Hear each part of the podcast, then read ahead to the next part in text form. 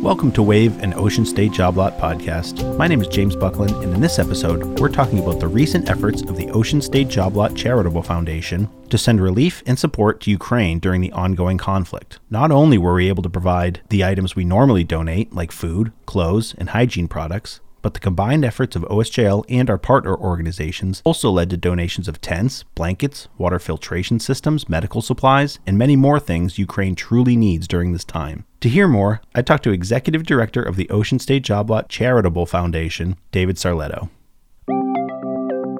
Once the tanks started to roll and once the threats started to sound, you heard the bombs and you saw the, the destruction, you knew you had to step in. And like so many things, Mark stepped in very quickly with a we need to do an ask in the store. Uh, and we knew we, we could rely on what has been in the past very, very generous customers. We're doing enough of a good job here to make people confident that they would invest their own dollars in it. I cannot be more thankful to our associates for for the work that they're doing and continue to do because without them none of this happens. None of it happens. There's a metric that we typically use and it's the average dollars per transaction donated. And i can share some general numbers. Collecting for veterans food assistance at thanksgiving it was twice what that was. The coats for homeless individuals, it was twice what that was. If you walk into an Ocean State Job Lot store, your first thought is not that this organization can, with military precision and timing, be able to deliver a product that has nothing to do with its manufacture or sale. How do, how do we pull it off?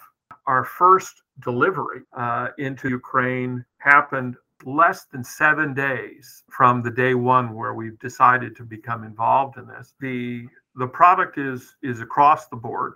When the conflict started, it was much colder. The need for the winter garments is is somewhat less. But at the beginning of this, we had food products as well as coats and personal hygiene product. If you can imagine somebody screaming in the front door of your house, "Get out now." The things you don't take with you, probably the spare coat, the the shampoo, the toothpaste. Those are not the things. You probably are grabbing your children one bag and a pet. And then three days later, you discover what you don't have anymore.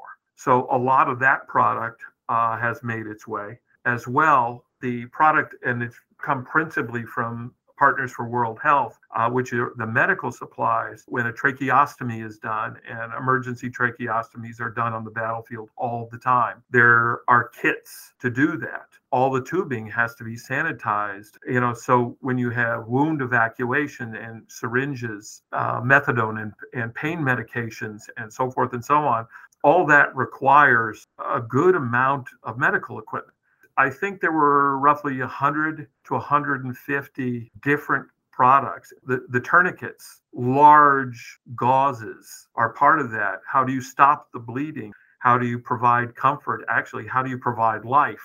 And there are a hundred things that are needed. I mean, what this company does probably better than almost any other company I've been associated with is logistics. It solves A to B to C to D problem. And that ultimately is what had to happen here. But one thing JobLot will always do is the return. We try to do the greatest possible value at retail at the store level. That demand is equally as strong with the foundation. We need to be sure that for every dollar we invest in a relationship, in product, in transit method, so forth and so on, uh, that we get four times the value. That, that's what it is. That's in our DNA.